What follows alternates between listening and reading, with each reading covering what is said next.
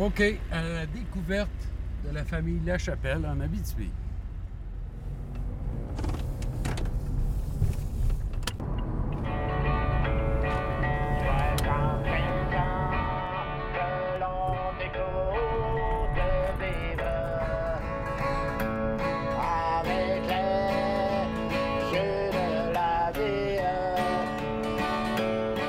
Ma vie à Normétal, c'est mon plus beau souvenir. Les trois ans que j'ai été là. là. Ce village-là, ça a été ma vie. Je suis parti de là à 22 ans, là, mais j'ai tellement de beaux souvenirs, de belles rencontres, il y a du monde. Le monde était tellement fin. J'y pense souvent, très souvent. Même euh, aujourd'hui, là. C'est le plus beau moment de ma vie. Oui, oui, oui.